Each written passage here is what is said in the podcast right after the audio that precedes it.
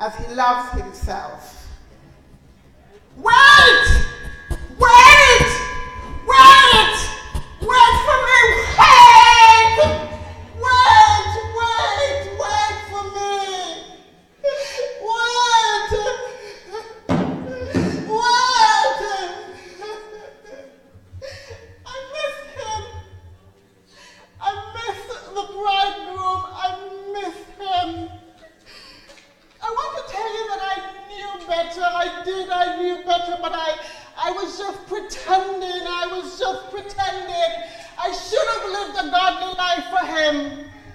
I got distracted.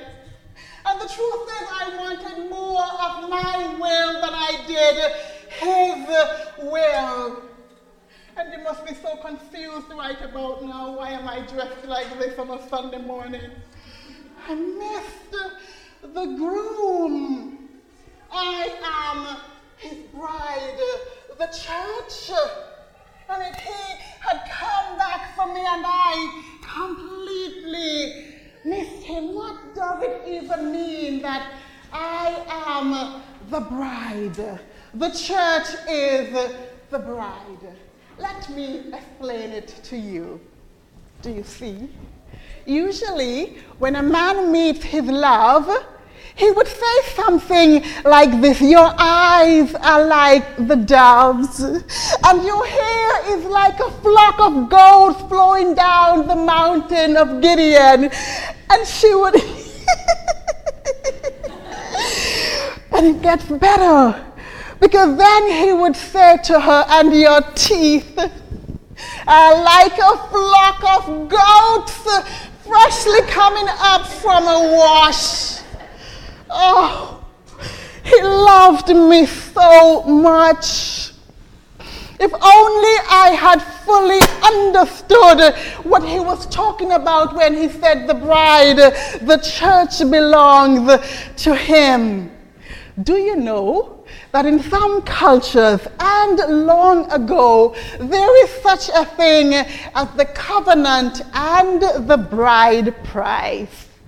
The covenant would go like this after he had complimented so much on her looks and all of her goat teeth. it was his job to go to her father with the covenant. And these days, we don't even do that, do we? We do not respect the parents. We just go ahead and we say, I'd like to marry your daughter.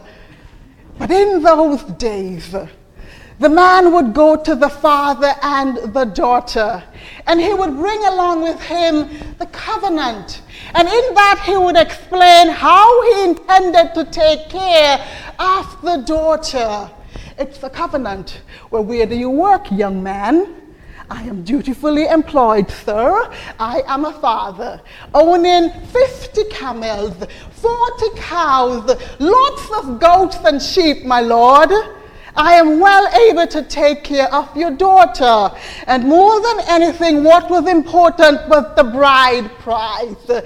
And if she was so beautiful with all those goat teeth, you know the price had to be high.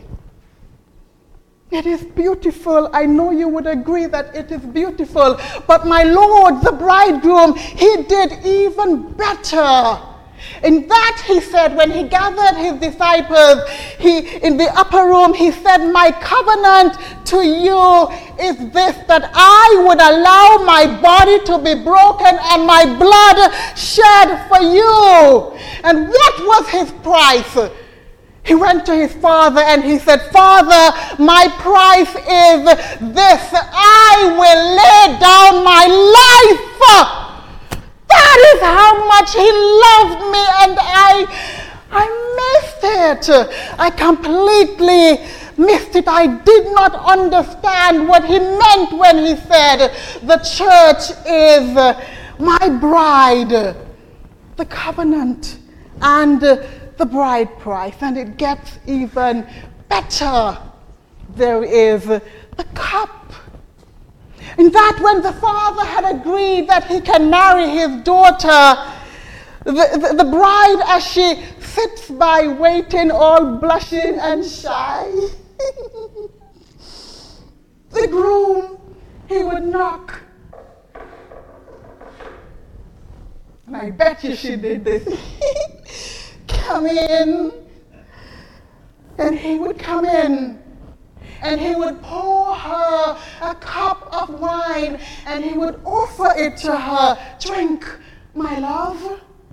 And the moment she drank it, it was her agreement that yes, I am in covenant with you. I pledge my life to you. It is wonderful, I know, but my Lord, my Savior, He did it even better.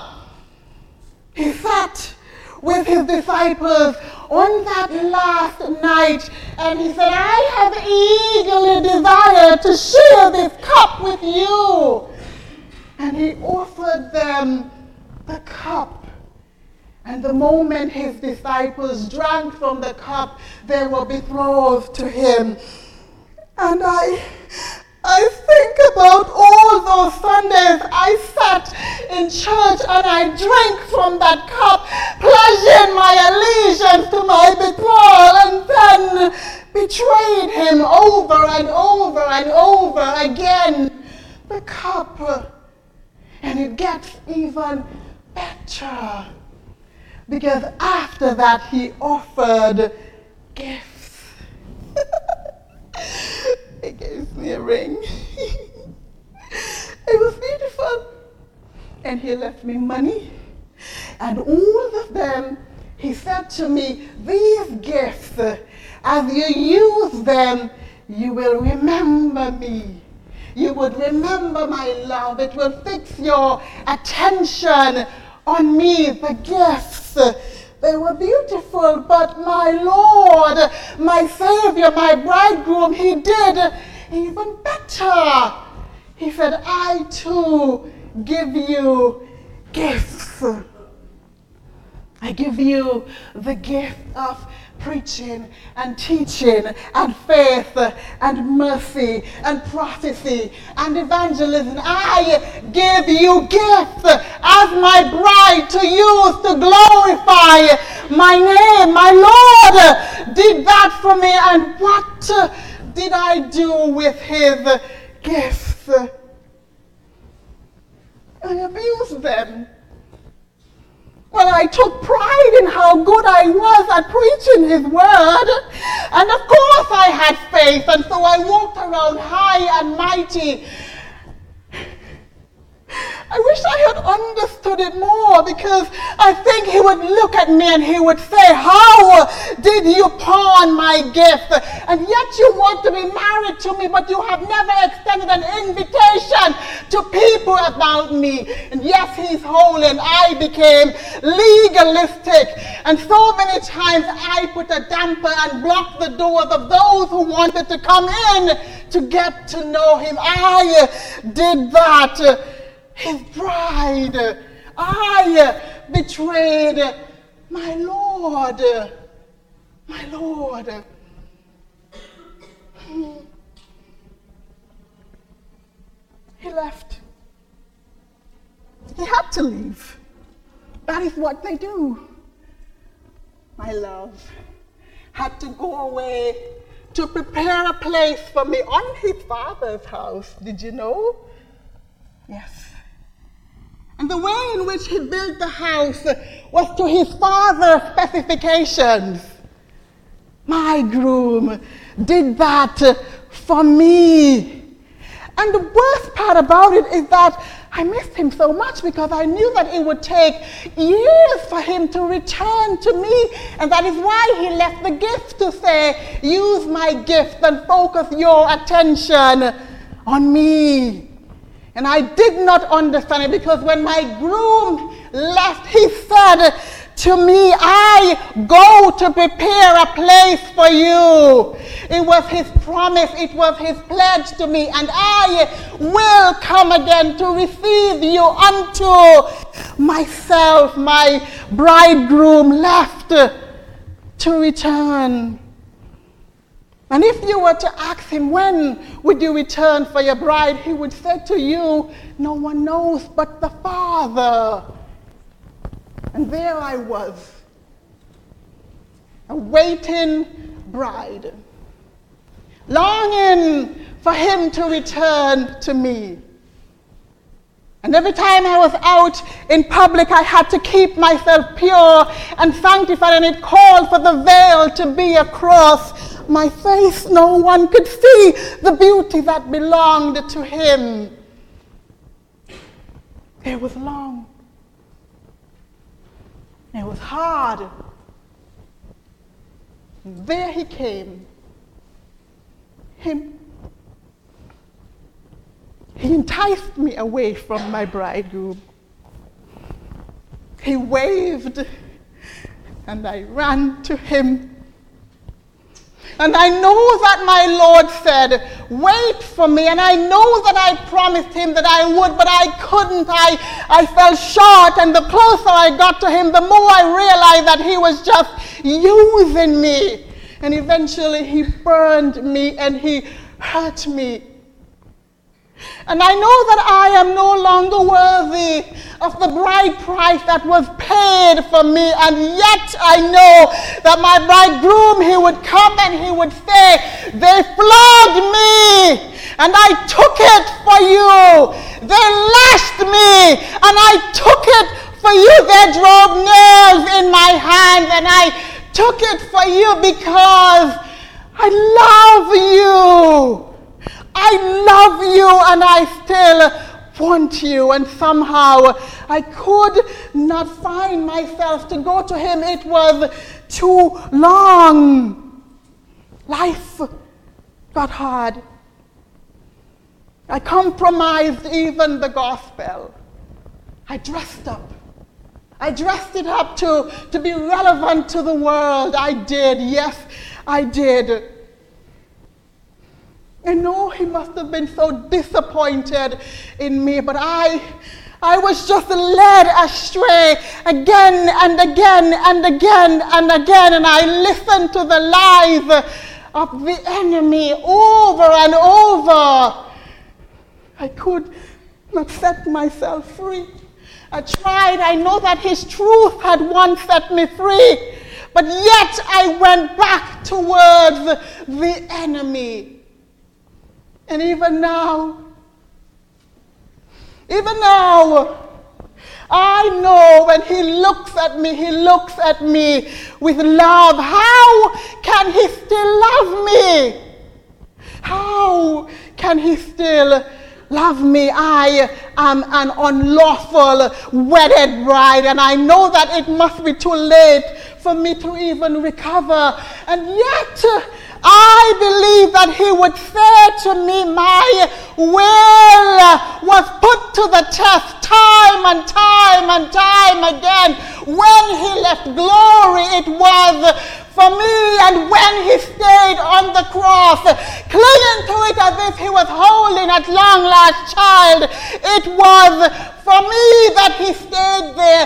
And even as he was on the cross and his mother could not recognize the way his face was brutalized and scarred, he stayed on the cross for me. How much did he love me? You ask so much that he proved it by showing me he died. He died. I am not worthy of him. And yet he's saying, I uh, love you. I stayed on the cross for you. What you called a crucifixion, he must have referred to it as his proposal. I love you. Will you marry me? Will you marry me? I'm unworthy. And I desperately need His grace uh, and His mercy. And yet, even in that, I am convinced that He would say, My daughter, my grace and my mercy, I lavish on you. I lavish it on you. For you I died. For you I gave it all. I love you.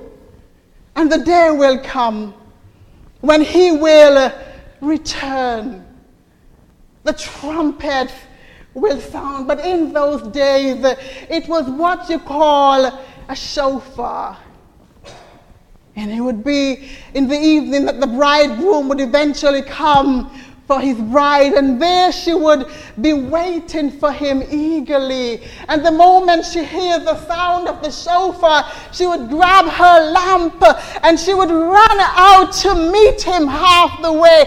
And it sounds so familiar to me because the good book says that on that day that no man knows, he himself will sound the trumpet, and the sky would be, the clouds would be rolled back like a scroll, and he would descend, and I would meet him in the sky. But I missed him. I missed him because I was unfaithful to him. Are you unfaithful to him? And I know that you should be waiting for him. But are you even waiting for him? Do you think this is a game? Are you faithful? Did you drink of the cup? Did you receive his covenant? Did you say yes to him? How are you waiting? Did he give you gifts and did you accept the gift? And how are you using his gift? Are you betraying him the way I betrayed him? Do you feel the shame and the guilt of the betrayal? Of him who went to the cross and stayed on the cross so that you and I could receive the gift of eternal life. And yet he has asked for us to wait. For me, I will be back. But how are we waiting for him to come back? And perhaps, like me, you're pretending. You're just playing. You're just showing up here and you drink of his cup and you eat of his bread, but it's just pretending because he looks down. Do we think that he would that he would not notice that we are unfaithful? Do we think that he does not see the symptoms of how we crave for sin over and over again? Do we think that he is not aware that we are pregnant with unrighteousness so much so that we cannot give birth to truth? Do we think that he is unaware of what we do? Do we think He does not know our hearts and what we think and what we say? Do we think that He is not aware of what we do when we are in secret? He knows and He sees all of it. And yet, my Lord, my groom, still looks upon us with love in His faithfulness and he says, I love you. I love you. I know that sin has led you astray. I know that you are enticed by your, your flesh. I know of all of your weakness, but I love you. I love you so much. I went to the cross for you. He sees at all. And He knows it all. And He knows that so many times we slip away to another love. He knows of all the times we, we, we are seduced by the cares of the world. He knows that we are troubled and He knows that we are anxious and He knows that we are led astray and He knows that we sometimes doubt and we are afraid. And if I dare say, sometimes we want to turn back. He knows all of it. And in the midst of all of that, my, my Lord still says, I choose you, though I have called many. It was for you that I died. I call you, I love you, and I am not really, I, he doesn't really care about our outward beauty. And though sometimes we can put on makeup, he is our covering. And we think sometimes we conceal our wicked ways, but He reveals it all. My Lord loves His church, and here is the thing we are the chosen one, we are the one whom He loves. My Lord is coming back, and here is the question for every single one of us. Will you be ready or not? Will you be ready or not? Because no one knows when he will appear, but appear he shall. How will he meet you when he appears? One day I found myself in a bar having a good time. What if my Lord had met me there? And one day I found myself being a hypocrite and back talking the faith. What if the Lord had come and meet me there? And one day I found myself in someone else's bed. What if the Lord had come and meet me there? The Lord is coming back. Will you be ready? or not is the question for the church. Who is the bride of Christ? The Lord. The Lord. The bridegroom is coming back for a church. Oh, we need His grace. Oh, we need His mercy. He's coming back for a church without spot or blemish or wrinkle. The wrinkle. the wrinkle in my dress. Do you know why? Usually, as the bride enters, people would slip money in the wrinkles. And don't think I know none of you didn't do that. They would slip money and the wrinkles to help to pay for the wedding, to help the bride and the groom get on with life. And my Lord, my bridegroom, the bridegroom has said to me, You do not need to have any wrinkle because I am coming back to present a church to my Father, spotless, unblemished, and without wrinkle. My Lord is saying that I am sufficient. I do not need anyone to stand between you and I. I have paid the ultimate price. You need nothing else because everything that you need is within me. My bridegroom and yours has paid the price. We need nothing else. We need no middleman to stand between us and him. It is just the bridegroom and his church because he has paid the price. Jesus has done it all. I know what you think. That these days the bride, she does everything. Why, she wants to look the prettiest. She wants to make sure that everything is in order. She wants to make sure that there's food and everybody clothes and, and the decorations and the house. That girl even wants to decorate the, the, her own house. And imagine that, ladies, your husband is the one decorating your house. You would never approve of that. Oh no! What man can decorate like that but my Lord is the one who has gone and is the one decorating the house in his father's house, mansions of glory for you and I, and all of it, all of it laid in his hands. The bridegroom has done it all. And all we have to do is to wait. But how are we going to wait? And how are you waiting for Him? Are you even faithful in your wait?